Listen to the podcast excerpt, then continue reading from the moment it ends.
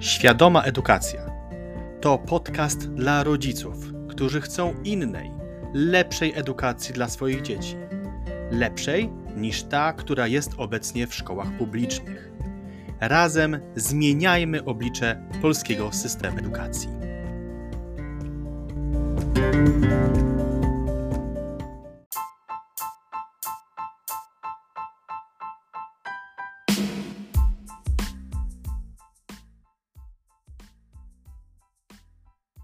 Dzień dobry, dzień dobry, witam kochani, witam Was serdecznie w kolejnym odcinku podcastu e, Świadoma Edukacja.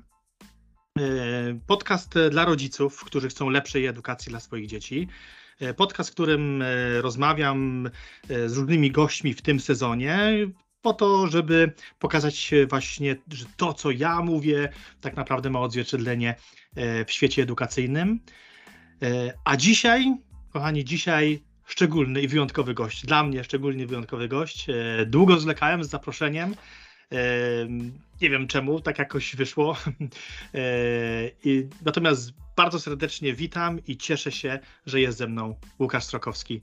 Witam cię, witam cię Łukaszu. Cześć Andrzej, dziękuję Ci bardzo za zaproszenie i od razu powiem Ci, że czuję się trochę skrępowany tak pięknym przywitaniem. No nie, nie, nie może być skrępowany, to jest, to jest moja wielka przyjemność i e, pamiętam jak e, no, gdzieś tam w sercu kołysałem to i cały czas to robię tak naprawdę, e, żeby, e, żeby trochę tą edukację moją e, językową poszerzyć o, o coś innego. I to właśnie dwa lata temu poznaliśmy się, no to, to od razu, tak powiem, zaiskrzyło, tak? Od razu poznałem, że, że jesteś właściwym człowiekiem na właściwym, miejscu i, e, i no i tym bardziej się cieszę, że jesteśmy dzisiaj i rozmawiamy. E, bo Łukaszu, ty jesteś założycielem, jeżeli tak e, mogę powiedzieć, bo na pewno, bo tak jest właśnie, szkół prywatnych na Wigo. O, oprócz oczywiście wielu innych rzeczy, które robisz, ale na tym chciałbym się skupić dzisiaj. Oczywiście zapraszam cię, żebyś się podzielił też swoimi innymi doświadczeniami. Natomiast o Navigo, sieć szkół, bo właśnie rozpoczęliście Warsz- we, we Wrocławiu, przepraszam, teraz jest i w Poznaniu i szkoła Navigo jest w Warszawie. To szkoły podstawowe, ale wiem i widziałem na własne oczy, że w Wrocławiu już drugi rok działa liceum ogólnokształcące Navigo. W przyszłym roku otwieracie w Poznaniu. I rozumiem, że są plany na Warszawę. Ja o Navigo Dokładnie w tym tak. podcaście, w podcaście mówię bardzo dużo. E, często się odnoszę do tego, no, mogę nazwać to chyba e, dobrze cudownego dzieła, stawian, e, które stawiam często za wzór, wzór szkoły. Moi poprzedni goście, Milena Jastrzębska i Karolina Bezrąg, mają również dzieci w szeregach Twojej szkoły. Łukaszu, pytanie, które y, myślę często ci ludzie zadają na początku, y, nie jest pewnie jakieś, jakieś, jakieś odkrywcze, ale powiedz mi, skąd w ogóle u ciebie pomysł na prywatną szkołę y, podstawową i jak to się w ogóle zaczęło? Mhm.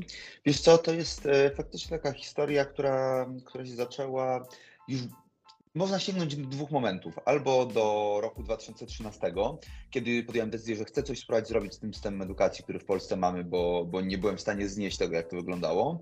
E, albo nawet wcześniej, e, bo pierwszy taki kontakt z inną alternatywną edukacją, dla mnie to był rok 2002-2003, e, kiedy trafiłem na program edukacyjny o nazwie Odyseja Umysłu, który pomaga rozwijać kreatywność dzieciaków.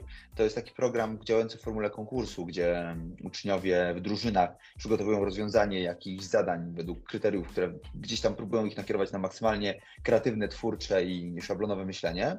E, I ten program wtedy się w Polsce mocno rozwijał trafiłem przypadkiem na niego, zachwyciłem się i byłem pierwszym trenerem Odysei Umysłu na Dolnym Śląsku. Potem zacząłem koordynować e, rozwój tego programu w województwie całym. Miałem 21-22 lata, więc jako student się bardzo zaangażowałem i właściwie potem całe kolejne 8-10 lat zajęło mi e, działanie w Odysei. Tak jak normalni ludzie e, pracują i robią wolontariat, robią to tak, że jak mają wolną chwilę od pracy, to, to zajmują się wolontariatem.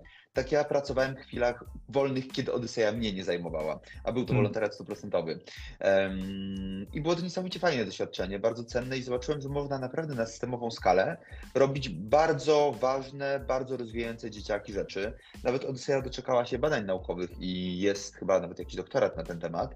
Z tego co pamiętam, wyniki były takie, że na przykład grupa dzieci biorących udział w Odysei Umysłu w porównaniu do grupy dzieci kontrolnej, po prostu chodzącej do szkoły, miała w ciągu roku znaczący wzrost w dwóch parametrach. Bardzo wzrastała kreatywność, taka aplikowana kreatywność, czyli zdolność wymyślania i generowania rozwiązań. I bardzo też wzrastało poczucie podmiotowości i sprawstwa. E, Hmm. Czyli takie dwa parametry, które z mojego punktu widzenia są szalenie ważne, jeżeli chodzi o rozwój młodych ludzi. Mm.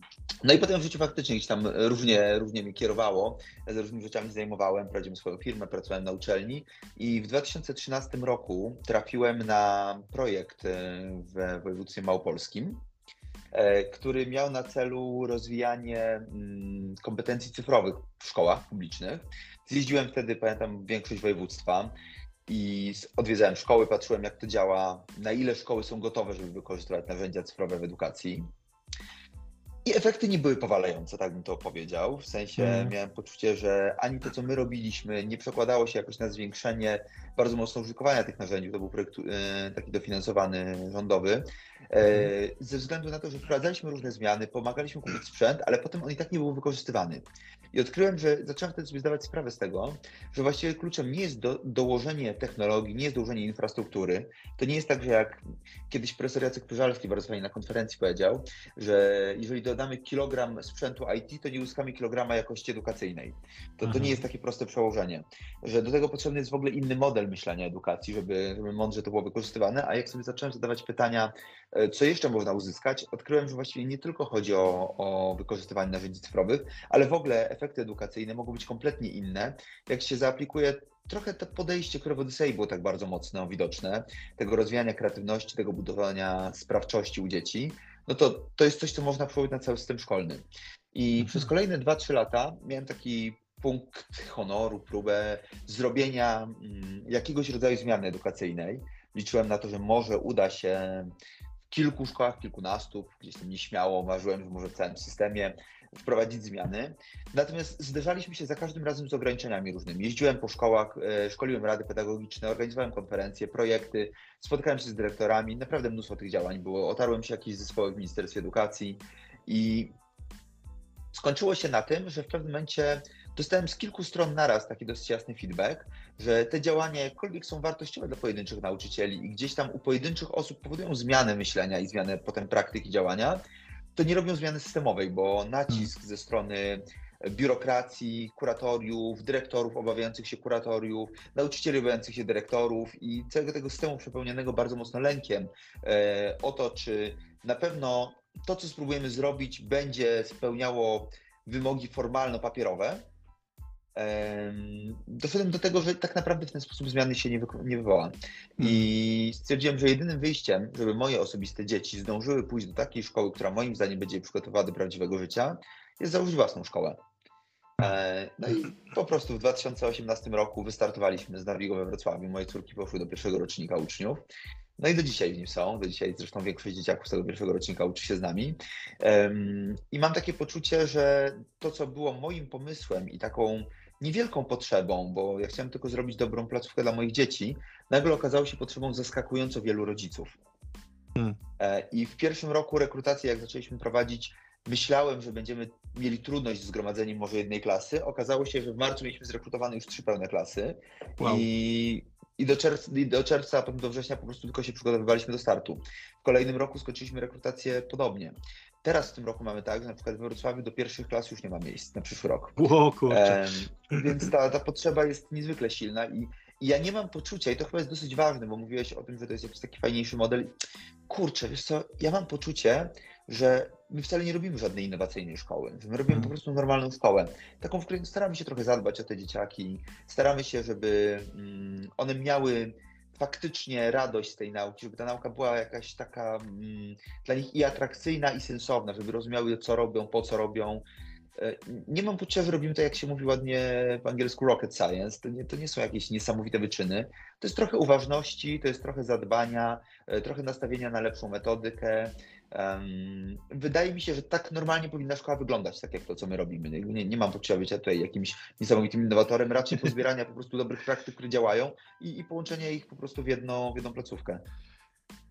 Być może tak jest. Y, no wiesz, ty już sporo czasu tak w, w, takim, w takim systemie, że tak powiem, czy taką, taką szkołę prowadzisz i, i może faktycznie powszedniała ci, powiem tak ogólnie, tak? Natomiast, znaczy oczywiście w takim dobrym znaczeniu, tak? Natomiast, no wiesz, y, moje dzieci na przykład są w, y, w szkole systemowej, tak? No to widzę no, absolutnie różnicę wielką nie? w tego, tego wszystkiego, więc, więc ja cały czas uważam, ale to takim dobrym znaczeniu, że naprawdę to jest, to jest coś, coś, coś, coś niesamowitego. Zwłaszcza też, że wiesz, że słucham rodziców, którzy, którzy właśnie mhm. mają dzieci w, w Nawigonie i e, kurczę, no po prostu są zachwyceni, tak? No Karolina to, to tutaj mówi, że no jej, e, jej syn, e, pierwsza szkoła, pierwsza klasa liceum i mówi, że on nastolatek i on przychodzi do domu i ona nie musi go zmuszać do tego, że on się ma uczyć, nie? Nie? To, to prawda, to się u nas zdarza. No, to jest po prostu szokujące, by można było wręcz powiedzieć, nie? Dobra. E, A powinno być normalne, bo zobacz Andrzej, bo, bo tak no. naprawdę uczenie się jest samonagradzające. To znaczy, w momencie, kiedy się uczysz i masz radość z nauki, to w mózgu zwala się dopamina, jest, jest no tak. Ja w ogóle czasami słyszę pytanie, jak zmotywować dzieci do nauki? To jest pytanie, które jest bardzo źle postawione, bo dzieci nie trzeba motywować do nauki. Wystarczy no. tej naturalnej motywacji, która jest, nie zniszczyć. E, i, I tyle, nie? Więc tutaj to, to, to jakby wydaje mi się całkowicie normalne, że dzieci lubią się uczyć. Tak no. po prostu powinno być. To jest, to jest taki standard. Ależ tak, wiesz, ja, ja y, mam przed oczami y, Szymona, mojego syna w czwartej klasie, tak? Trochę go tam y, systemówka zabija, bo to widać na, na co dzień, ale to jakby nie, nie, o tym, nie o tym teraz mowa. Natomiast właśnie pamiętam, jak przyszedł pewnego dnia, popatrzył na nas i opowiadał nam o tym, jak o stanach skupienia się uczyli. Jaki on był zapalony, jak on był szczęśliwy tym, że się mógł dowiedzieć, że ta woda się zamienia w lód i to i tamto i opowiadał nam te wszystkie rzeczy. Ja mówię, fajnie, nie? Czyli ma tą wewnętrzną potrzebę poznawania świata nie? i teraz ja się, no i teraz mówię, kurczę, no i pójdzie pewnie, nie wiem, coś mu się noga podwinie, albo coś zapomni, albo zestresuje się, albo rozproszy, albo coś i buch, jakąś tam pałę znowu dostanie, albo, albo nie daj Boże, właśnie pałę, a, nie, a czasem trójka wystarczy i już jest zdołowany, nie? I wiesz, i problemem tak naprawdę największym z mojego punktu widzenia nie jest nawet sam fakt, że my dajemy uczniom oceny, bo oceny jako takie są moim zdaniem potrzebne, tylko nie oceny w formie cyferek. Bo jeżeli wręczamy uczniowi y, ocenę cyferkową, polegającą na tym, że dostaje jedynkę, dwójkę, trójkę, piątkę, szóstkę, E, która jest odpowiedzią na to, że pracował nad jakimś sprawdzianem albo pisał wypracowanie, zajęło mu to czy kilkanaście minut, czy kilka godzin nawet. I potem cała ta praca zostaje zredukowana do jednej cyferki, często bez szczegółowej informacji zwrotnej, bez dokładnego opisania, co konkretnie e, tam zrobił to w tym momencie uczeń nie ma pojęcia, co dalej z tą informacją robić. E, a kiedy nie ma tego pojęcia, to zaczyna tą ocenę rozciągać z myślenia o swojej pracy na myślenie o sobie. Tak. Czyli przestaje myśleć, moja praca jest na trójkę, tylko zaczyna myśleć, ja jestem na trójkę, ja jestem na mhm. dwójkę.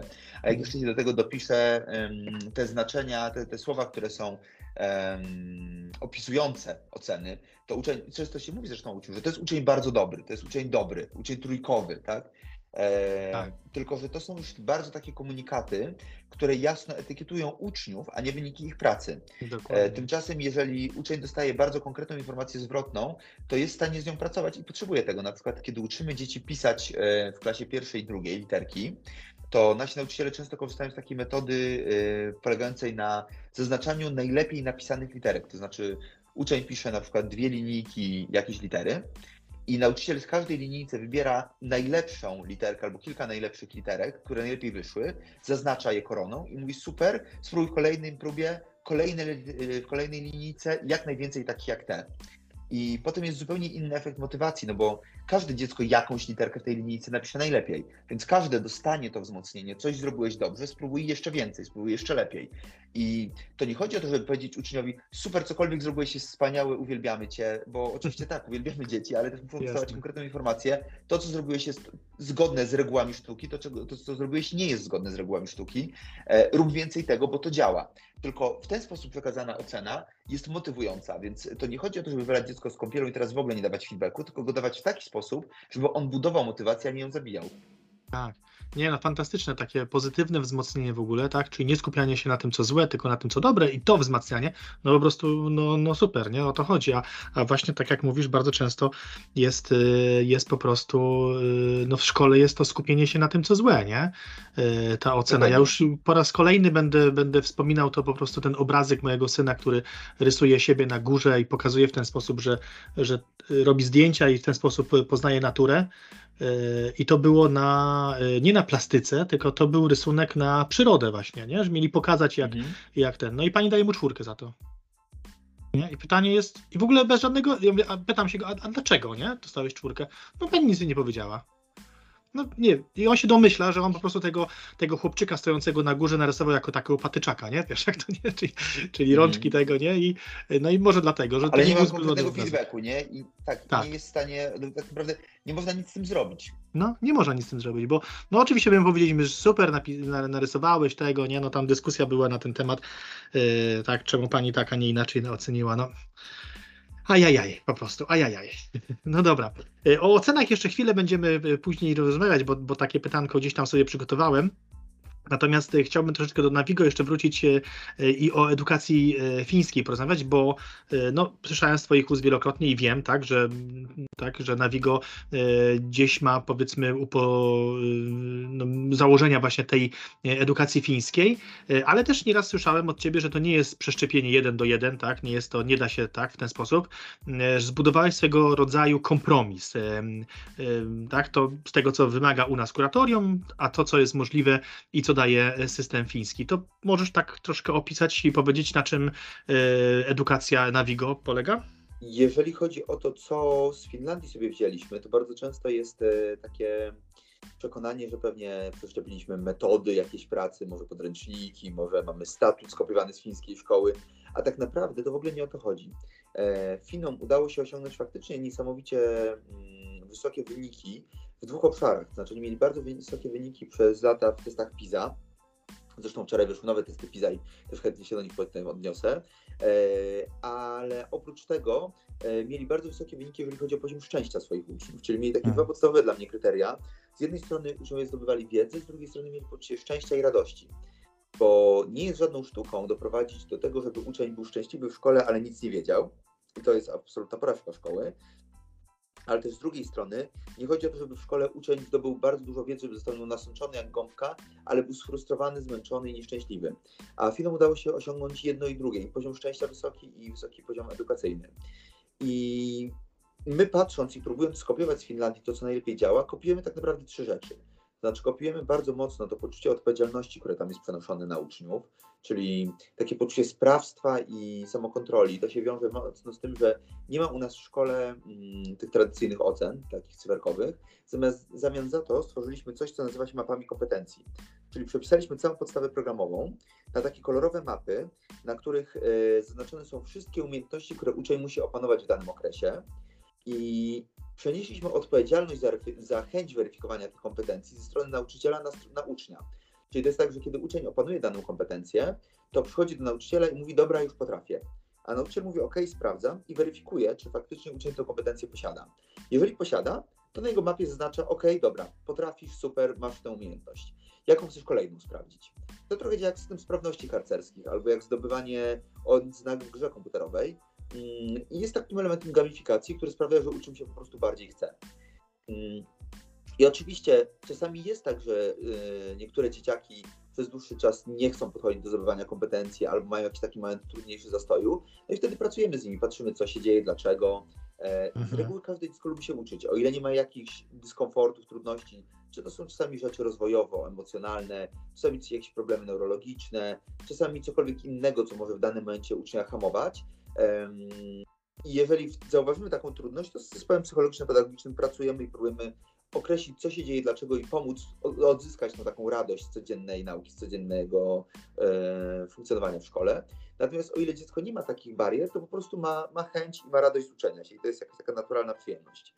Mm, I to jest jakby jeden komponent. Drugi komponent bardzo mocny z Finlandii to jest zaufanie i ono faktycznie mam wrażenie, że przepaja bardzo mocno tą naszą społeczność szkolną, idąc od rodziców, przez e, nauczycieli, przez e, dyrekcję, aż po uczniów. Jest takie, taki vibe chęci rozmowy, otwartości, tego, że jesteśmy ze sobą w takim dialogu, mm, że uczniowie nie boją się przyjść do nauczycieli i porozmawiać o tym, czego by chcieli, że nauczyciele nie boją się przyjść do dyrekcji i powiedzieć, że coś im nie wyszło i zapytać o radę. E, to są takie rzeczy, które mi się wydają dość ważne. E, no i po trzecie, wreszcie staramy się inaczej trochę niż wiele prywatnych szkół, nie dociskać naszych uczniów za bardzo, bo w wielu prywatnych szkołach jest takie przekonanie, że skoro uczniowie w nich są, to powinni mieć zagospodarowaną każdą minutę, żeby było maksymalnie efektywne, żeby te dzieci mhm. miały po prostu e, zajęcia dodatkowe zajęciami dodatkowymi, e, każda przerwa doładowana na maksa edukacyjnymi przestrzeniami, żeby generalnie było tak, że, mm, dzieci nie marnują ani minuty. A tymczasem fiński przykład pokazuje bardzo mocno, że prawdziwy rozwój dzieje się wtedy, kiedy dzieci mają jednak ten czas na odpoczynek, kiedy okej, okay, tych zajęć nie jest mało, ale jednak nie jest ich za dużo. Są zbalansowane na tyle, że dzieci mają czas odpocząć, mają czas pobawić się na dworze. Świetlica na przykład u nas jest zawsze prawie na dworze, o ile pogoda nie jest naprawdę dramatycznie zła. I efekt jest taki, że dzieciaki po prostu potrzebują się wybiegać, zrelaksować, potem mogą wrócić e, spokojnie do nauki. Ostatnio widziałem taką fajną scenkę w jednej z klas pierwszych, gdzie uczniowie e, w trakcie lekcji, kiedy byli już zmęczeni, e, przyszli nauczycielki powiedzieli, że potrzebują chwilę, chwilę się rozruszać. Ja powiedziała, dobra, to teraz biegamy. Zaczęła oferta do biegania i każdy deklarował, ile kółek zrobi. Pobiegali, pobiegali, roz, rozbiegali się i potem mogli poleżeć na dywanie i samodzielnie sobie przeglądać książki albo poczytać, jeżeli ktoś był w stanie. I, I, to jest niesamowicie ważne, żeby dać tą przestrzeń na odpoczynek, na doładowanie się. Nie chodzi o to, żeby dzieci nic nie robiły, ale chodzi o to też, żeby nie, nie przemęczyć ich, nie przepalić e, bardzo delikatnych układów nerwowych jeszcze w bardzo młodym wieku. To jest ciekawa rzecz e, tutaj powiedzmy tej mojej edukacji językowej. E, czasem tak, takie nie wiem, żal może powiedzieć rodziców, albo gdzieś tam właśnie no, zażalenie, tak, które składają, nie? że na tych zajęciach to jest tak strasznie głośno, że oni biegają, skaczą i tego, no ale ja no ale to biegać, skakać i ten, to znaczy co, nie można się uczyć wtedy? Przecież przez, często dzieci skaczą na przykład i, i rytmicznie wypowiadają jakieś zdania, nie? Więc, więc no gdzieś takie przekonanie jest, że to wszystko musi być w cichości, a już jak matematyka jest, to już pamiętam, mieliśmy taką sytuację, że, że się cała grupa wypisała, bo na naszych zajęciach jest głośno. No jest mhm. głośno, bo rozmawiają, bo, e, bo opowiadają sobie, bo, bo, bo są włączeni właśnie w, w dyskusję, nie? Tak też ma planeta u nas po prostu chce, żeby to wyglądało, nie? Troszeczkę tak właśnie jak mówisz, e, jak, jak u was, nie? E, więc no to... to, to... ten poziom, w ogóle to, to myślenie o tym, że edukacja powinna odbywać się w ciszy, jest jakimś takim mm, bardzo silnym, mam wrażenie, toposem w tak. edukacji. Pamiętam jedną z naszych nauczycielek, bardzo fajnych, która odeszła ze swojej pracy w szkole publicznej po tym, jak dyrektorka weszła do niej do klasy w publicznej szkole i na, dostała, delikatnie mówiąc, ochrzan za to, że dzieci były głośno, że dzieci e, w trakcie zajęć dyskutowały, chodziły, rozmawiały i dyrektorka jej wtedy powiedziała, pani nauczycielko, tak. e, dzieci, e, na, pani ma być tutaj jak treserka, te dzieci mają być jak pieski, jak powie pani siad, one mają usiąść. Ja nie mogę. I ta dziewczyna wtedy, która naprawdę fajnie chciała uczyć, powiedziała, wyszła stamtąd, opowiadała mi to na rozmowie rekrutacyjnej i rozpłakała się i pomyślała, nigdy więcej już do tej szkoły nie chcę wrócić. No nie dziwię się. Złożyła, złożyła dokumenty do nas i przyszła do nas. Wow. I ja myślę, że to jest dosyć częste zjawisko takiego przekonania właśnie, że jak nie ma totalnej ciszy, jest utożsamiana po pierwsze cisza z szacunkiem wobec nauczyciela. Jak uczniowie hmm. dyskutują albo rozmawiają, to znaczy, że nie, nie szanują nauczyciela.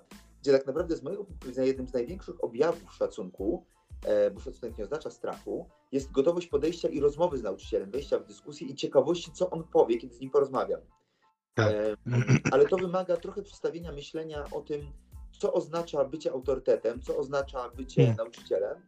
E, I ja znam zaskakująco wielu nauczycieli, którzy absolutnie głęboko to rozumieją, ale właśnie stykają się z takimi osobami jak ta no tak. z tej opowieści i muszą, żeby nie narazić się na różnego rodzaju sankcje, próbować tych uczniów dyscyplinować bardziej niż jest to absolutnie potrzebne w danym momencie.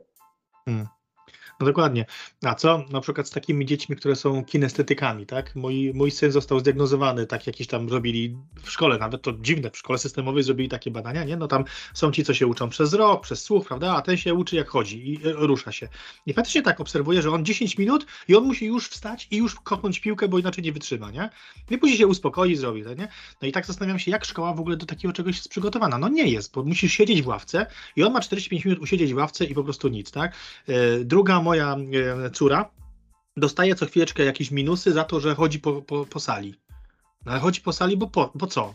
No bo coś sobie tam z, wzięła z, z szafeczki, e, gdzieś, tam się, gdzieś tam się przeszła. No dlaczego karać za to, nie? Wiesz co, bo to jest w ogóle, to jest tutaj kilka wątków ciekawych, bo jeden wątek jest taki, że mm, szkoła systemowa jest w ogóle nie, jakby nie przygotowana do tego, żeby przyjąć tą różnorodność, jaką dzieciaki chodzą. E, Bo są dzieci, No. które mają po prostu trochę większą potrzebę ruchu. Potem są dzieciaki, które mają ADHD na przykład.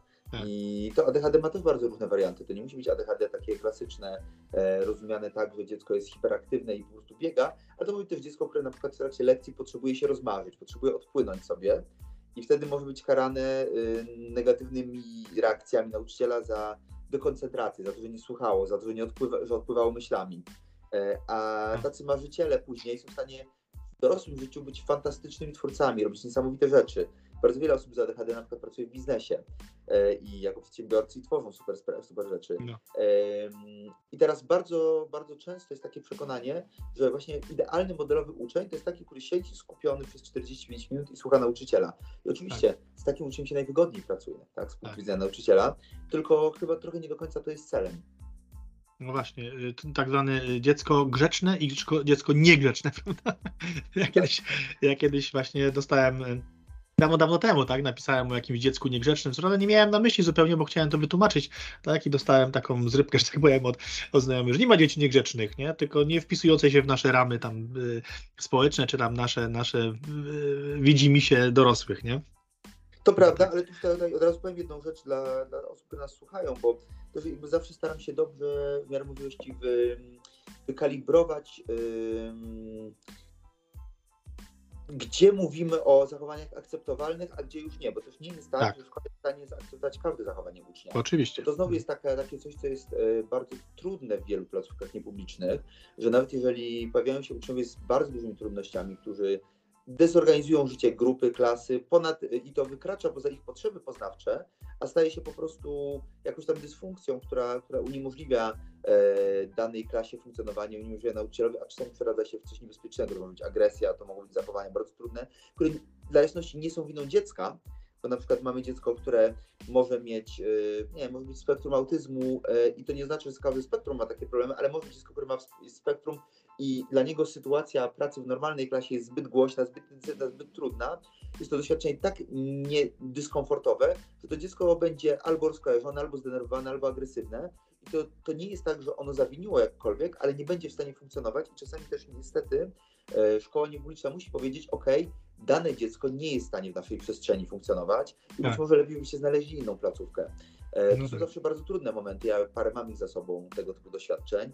Mhm. Em, ale niestety też z odpowiedzialności za pozostałe dzieci z kolei trzeba czasami jasno powiedzieć, ok, stop, y, do tego momentu możemy razem iść, a tutaj albo jeżeli rodzice nie próbują współpracować, nie pójdą do poradni, nie zrobią terapii integracji sensorycznej albo czegokolwiek takiego, albo też w drugą stronę, jeżeli nawet rodzice współpracują, ale czasami są pewne sytuacje, które są zbyt trudne, czasami się nie da dla każdego dziecka stworzyć każdej szkoły i moim zdaniem, co na przykład w Polsce jest dużym problemem, to to, że mamy takie przekonanie, że wszystkie dzieciaki mają funkcjonować w równy sposób. Oczywiście mamy oficjalnie dostosowania, mamy Mm. opinie, ale w praktyce nauczyciele są tak w publicznych szkołach zmęczeni, tej pracy mają tak dużo, tak bardzo muszą latać od szkoły do szkoły, że nie mają kiedy tych dostosowań przygotować, nie mają kiedy odpowiednio zindywidualizować tej nauki. E, No i te dzieci w tym momencie bardzo, bardzo tracą na tym. No tak, no tak.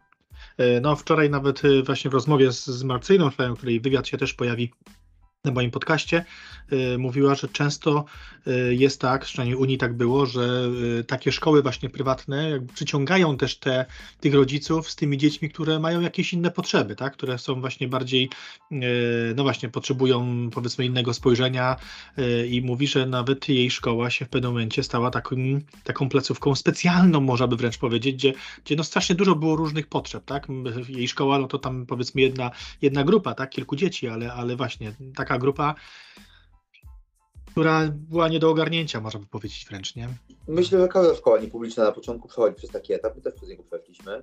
Mhm. E, no i w pewnym momencie musieliśmy powiedzieć stop, ok, jakby jesteśmy w stanie zadbać o bardzo wiele potrzeb, naprawdę jesteśmy w stanie indywidualizować, ale nie jesteśmy w stanie zadbać o każdą potrzebę. E, Mhm. I to był trudny moment dla mnie gdzieś tam osobiście trochę, dlatego że mam poczucie, że jednak mimo wszystko chciałbym, żeby każde dziecko mogło się odnaleźć, ale też z drugiej strony wydaje mi się, jest pewnego rodzaju szacunkiem do neurotypowości, do różnorodności dzieciaków, e, że czasami jest tak, że dzieci potrzebują trochę innego rodzaju miejsca.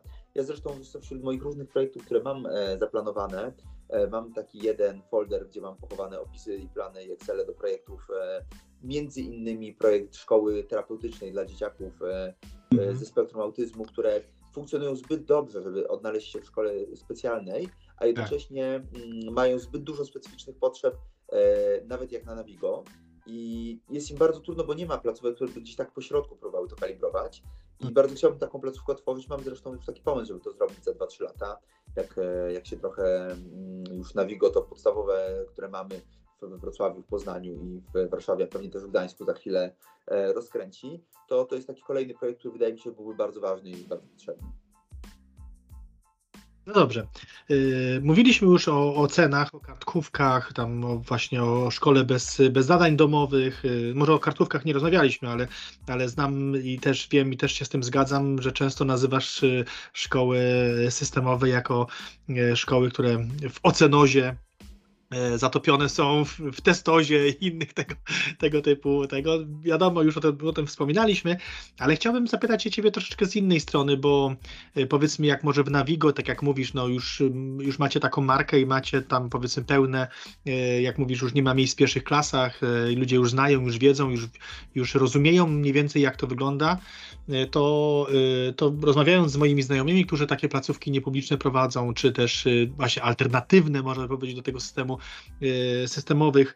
Y, czy tutaj z rodzicami, jak rozmawiam i czasem nawet na ankietach słyszę więcej zadań domowych, a gdzie są oceny, to mam takie wrażenie, że ludzie, rodzice żyją w tym systemie, tak? Y, no, myśmy się też uczyli, tak? W, w takim pruskim systemie i dla nas to było normalne. I strasznie ciężko jest przełamać tą myśl o tym, że da się bez ocen, że da się bez zadań domowych, da się bez kartkówek, bez testów, nawet e, nawet w, rodzinie swojej mam takich, którzy nie wierzą, którzy mówią, e, no zobaczymy, jak sobie e, dzieci z Navigo poradzą na maturze. Mhm. No. Tak, to jest standardowa obawa. No właśnie, jak to, jak rozmawiać, jakie, jakich argumentów używasz, jak, jak przełamać ten po prostu lęk, nie wiem, przed eksperymentem, bo ludzie myślą, że to jest jakiś eksperyment chyba po prostu, nie? Tak, tak, to jest w ogóle hasło eksperyment, jest hasłem, z którym się dużo spotykałem, często spotkałem na początku e, i gdzieś tam tym bardziej ważne jest, żeby powiedzieć, że to w ogóle nie jest nic eksperymentalnego, bo to jest model, który działa od bardzo wielu lat. I no w krajach w Polsce jest też wiele szkół, które tak działają i generalnie szkoły, które tak funkcjonują, często na tych egzaminach nieszczęsnych mają lepsze wyniki e, no. niż średnia krajowa. Natomiast wiesz co, my mamy tak, że rodzice, którzy do nas przychodzą, raczej z reguły wiedzą, po co przychodzą i do jakiej placówki, więc powiedzmy, że ten poziom lęku jest trochę mniejszy przed tą nowością, przed tym czegoś inaczej, co nie znaczy, że go nie ma. I on się objawia w bardzo konkretnych momentach. Na przykład takim bardzo newralgiczną chwilą jest początek e, czwartej klasy, mhm. kiedy uczniowie wchodzą w e, system nagle przedmiotowy i tak. pojawia się obawa rodziców, no dobrze, to miło już było, a teraz zaczyna się ta prawdziwa nauka, tak. ta, która musi być trudna, nieprzyjemna i dyskomfortowa. I kiedy na początku dzieci dalej mają ten relatywny luz w porównaniu do publicznej szkoły, to pojawia się obawa, czy przypadkiem jednak nie jest tak, że może właśnie dzieje się coś złego i te dzieci nie uczą się tego, czego powinny się uczyć. Tak. Mm, więc wtedy musimy rozmawiać, spotykać się. E, wprowadziliśmy różnego rodzaju rozwiązania, nazwałbym to pomostowe, które rodzicom pomagają gdzieś tam zorientować się, bo bardzo często wydaje mi się, szkoły, które idą w e, alternatywnym nurcie, trochę nie, nie mają takich narzędzi, które ma system do komunikowania się z rodzicami na temat bieżących postępów, bo przy wszystkich wadach systemu ocen on daje jedną rzecz, która jest bardzo, bardzo wartościowa społecznie moim zdaniem, mianowicie daje poczucie bezpieczeństwa rodzicom. Mm. Bo, No tak. e, i, i, I ja byłbym bardzo daleki od potępiania tego, bo uważam, że poczucie bezpieczeństwa w sensie społecznym, poczucie do komunikowania jest niezwykle istotną wartością.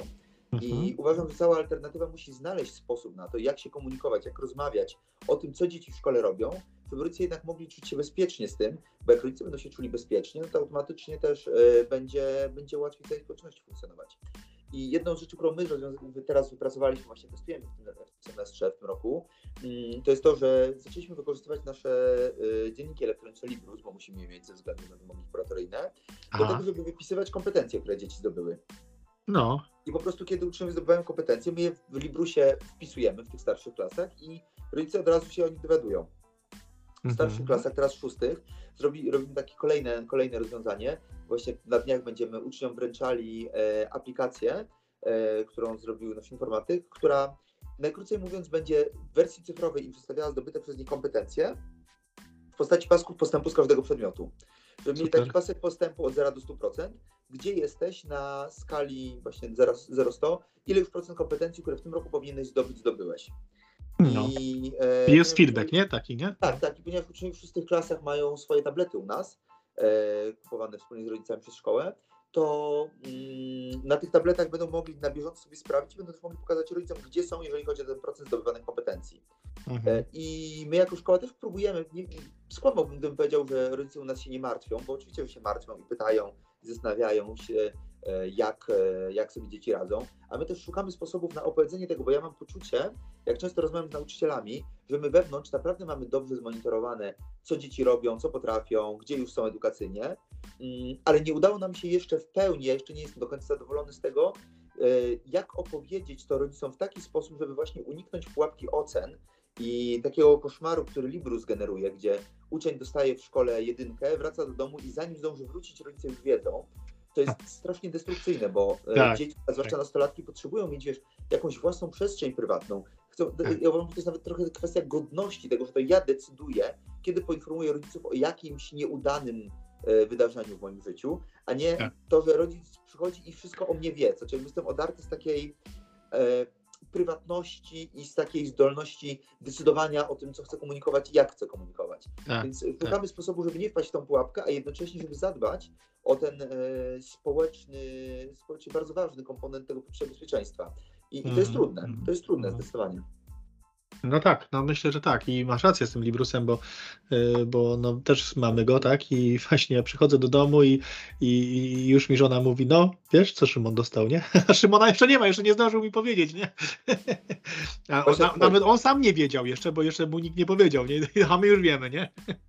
Tak, i to wiesz, jakby ja, ja znowu, i tu widzę oczywiście wartość znowu, która płynie z tego z perspektywy rodziców, no bo mają świetną informację natychmiast, ale jak popatrzymy głębiej na to, co się dzieje w tym momencie w relacjach między dzieckiem, szkołą a rodzicami, to jest to jakieś takie zaburzenie i odebranie bardzo mocno y, temu dziecku takiej sprawczości.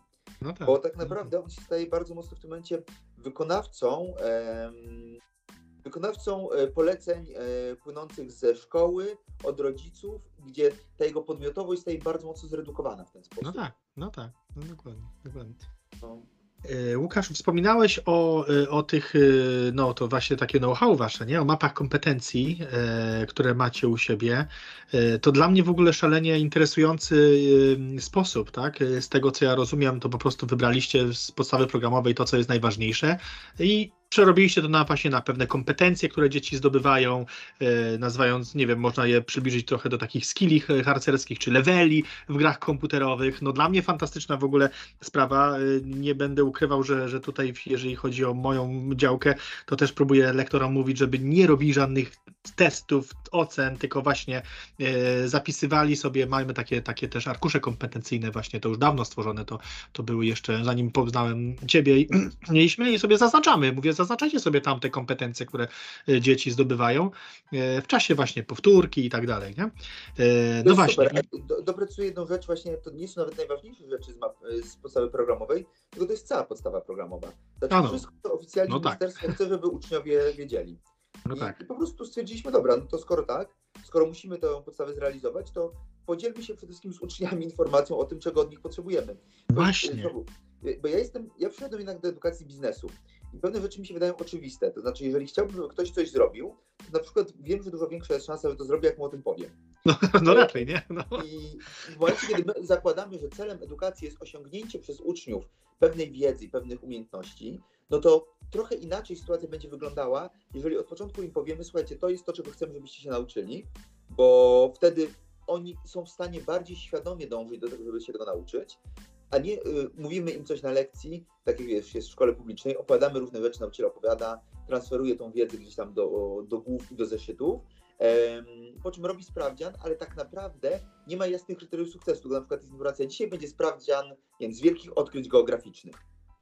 No. E, Zamiast powiedzieć, słuchajcie, celem na dzisiaj jest to, żebyście umieli opowiedzieć o tym, jakie były przyczyny tych, e, tych odkryć, jakie były ich konsekwencje dla ówczesnej Europy. I Tak. teraz jak, jak się tak trochę zada pytanie, jak się poda kryterium sukcesu, no to zupełnie inaczej się mogą dzieci uczyć. I my nie jesteśmy jak coś wyjątkowi w tym, że tak pracujemy, bo to jest dosyć e, często używane przez e, nauczycieli, którzy pracują na przykład metodologią na co bezu, czyli tak zwane na co będę zwracał uwagę. I to jest, bardzo mnie bawi to, że coś, co się nie wiem, w korporacji nazywa KPI-ami, ja to mogę nazwać po prostu celem, a w edukacji to nazwane na co bezu, ale chodzi o to samo. Chodzi o to, żeby powiedzieć człowiekowi, z którym pracujemy, czego my od niego chcemy, tak na koniec. No, no, no dokładnie, dokładnie. A jeszcze, jeszcze fajne jest w tym wszystkim to, że, że to nie jest tak e, właśnie narzucone, nie? że dzisiaj jest test i ty już dzisiaj musisz umieć, nie? Tylko, że to kiedy ty będziesz umiał, to przyjdź i zalicz, nie? Oczywiście, jeżeli nie, jeżeli jest tam, nie wiem, długo przeciąga, no to wiadomo, że trzeba go gdzieś tam doprowadzić do tego, tak? Natomiast, natomiast no to jest fajne, nie? Że to jest takie zaliczanie tych, tych, tych, tych, tych właśnie tych skillów, tych levelów, nie? Ale na takiej zasadzie, że każdy ma swój czas na to, a nie jest jakiś narzucony, nie? To jest kluczowe w ogóle, wiesz, bo e, ja widzę, jak niesamowicie to buduje motywację dzieciaków. I No. właśnie jest tak, że to oni decydują, kiedy chcą podejść i pokazać. I ja miałem parę fantastycznych rozmów z uczniami, naprawdę takich dość niesamowitych, gdzie uczniowie często e, potrafili mi powiedzieć wprost, mówią, ok, Panie Łukaszu, bo pytałem na przykład, nie wiem, w tym dniu kompetencji, bo mamy czasem takie dni kompetencyjne, kiedy mm, nie ma lekcji i uczniowie po prostu mogą chodzić po kolejnych nauczycielach i pokazywać im, czego się nauczyli w ostatnim miesiącu. Super. E, I e, rozmawiam z uczniami, pytam na przykład ucznia, czego, co chcesz pokazać w tym miesiącu? Mówi, a teraz akurat w tym miesiącu będę chciał przejść się po wszystkich humanistycznych, e, bo ścisło ich ogarnąłem i pokazałem w trakcie lekcji, a z humanistycznymi jest mi trudniej, więc potrzebowałem więcej czasu. I teraz tą, tą e, przyrodę i tam matematykę już mam z głowy, a teraz chcę w tym miesiącu pokazać e, polski, historię e, i filozofię i pójść do nauczycieli pokazać im to, czego się nauczyłem. I, I dla mnie to jest kilka rzeczy się tu dzieje ciekawych, bo to nie chodzi tylko o zademonstrowanie wiedzy, chodzi o zarządzanie i planowanie swoim czasem, o bardzo takie świadome powiedzenie, to już potrafię, tego nie potrafię.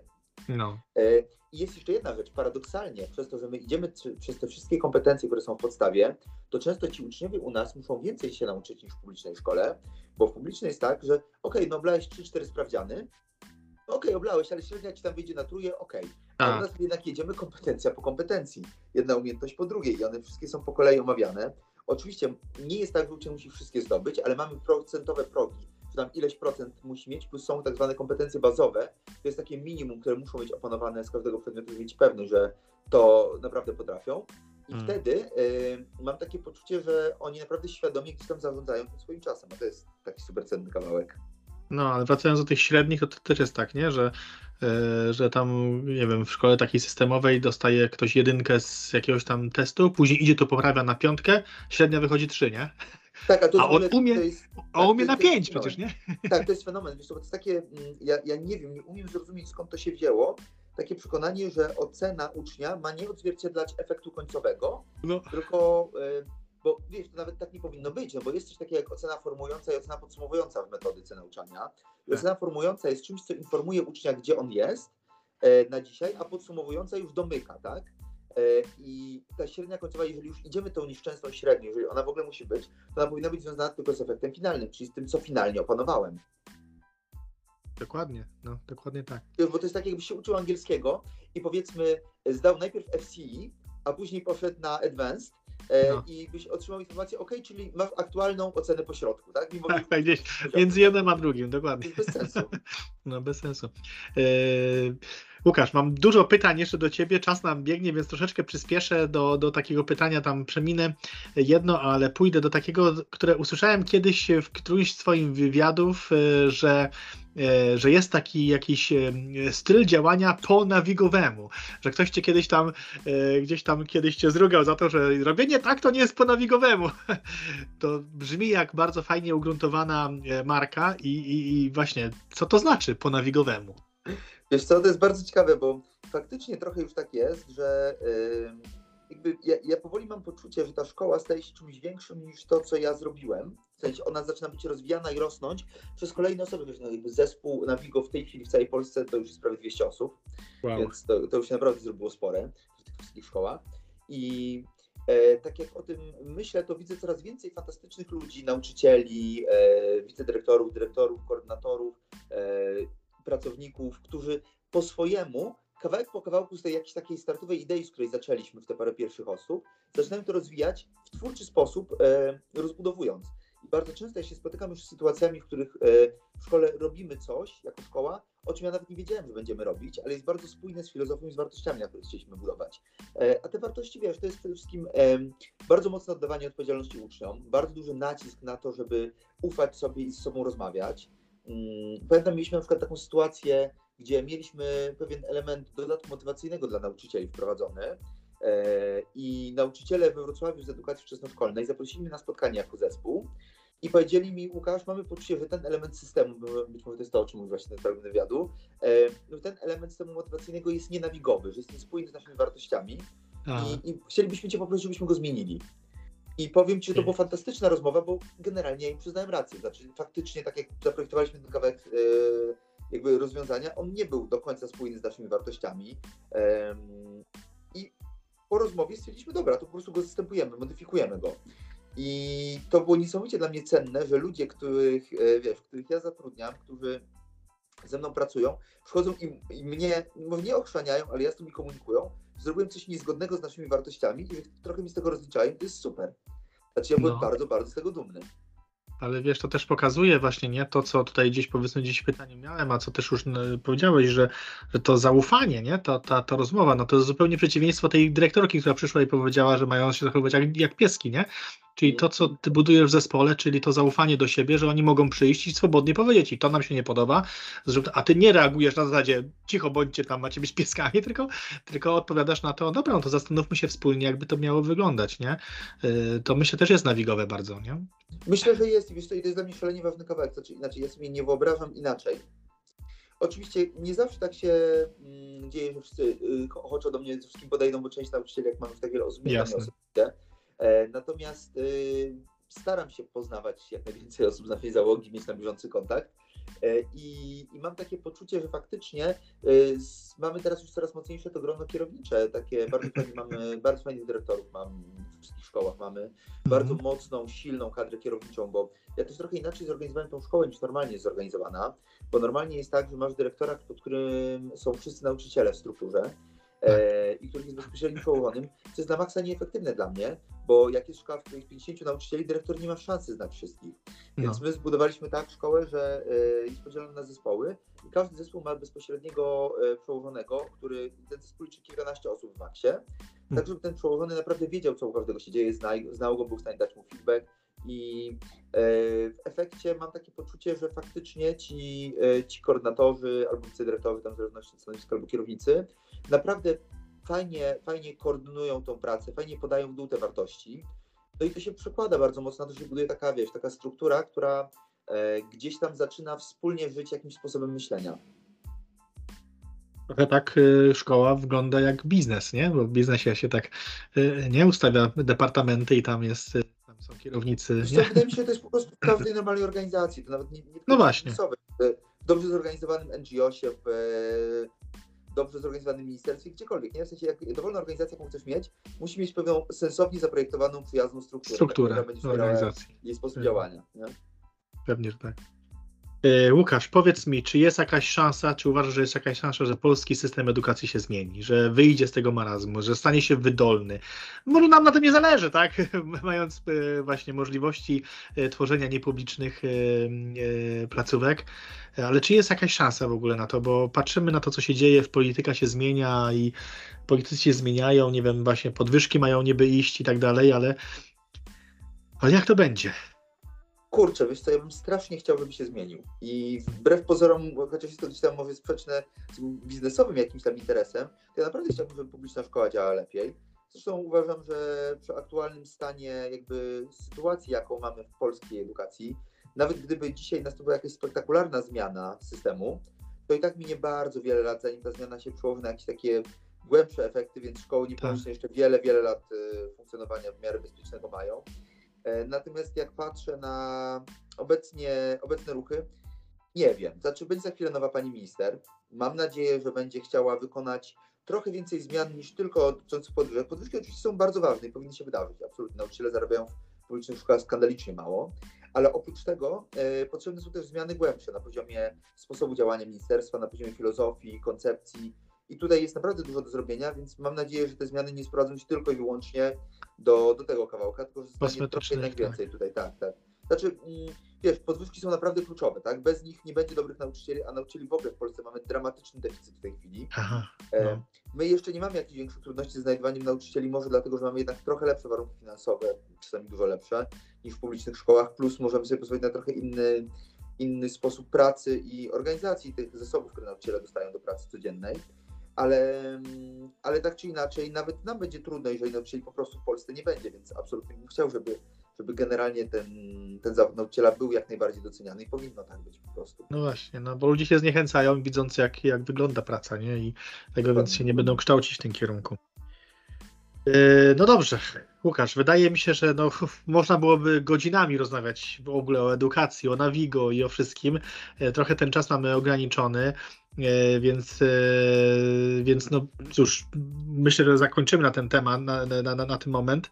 Bardzo Ci dziękuję za to, że, że porozmawiałeś ze mną, że poruszyliśmy te wszystkie wątki, że słuchacze usłyszeli. Ja mam nadzieję, że e, tutaj w moim no, Krakowie, w tym lokalnym mojej społeczności dotrą te, te, te informacje, że ten podcast coraz więcej osób usłyszy bo, bo myślę, że muszą słyszeć, tak? Muszą słyszeć, bo znam tą społeczność i widzę, jakie tutaj są opory co do takich e, inicjatyw, e, a jeżeli ten, e, te informacje będziemy rozsiewać, to to myślę, że to tylko na dobre wyjdzie i mam nadzieję, że na Wigo Kraków kiedyś powstanie.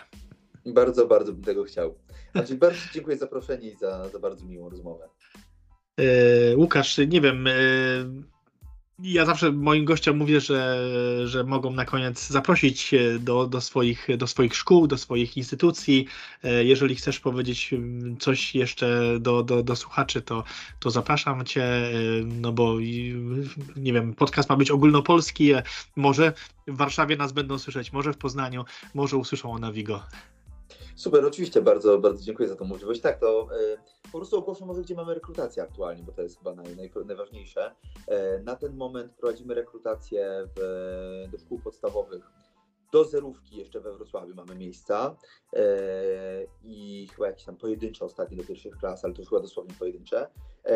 Mamy rekrutację dość mocną, otwartą do, do liceum we Wrocławiu, ale przede wszystkim naj, najbardziej w tym roku koncentrujemy się na rekrutacji w Poznaniu, bo będziemy mieli od września nowy piękny budynek na ulicy Kopanina na południowym e, zachodzie miasta.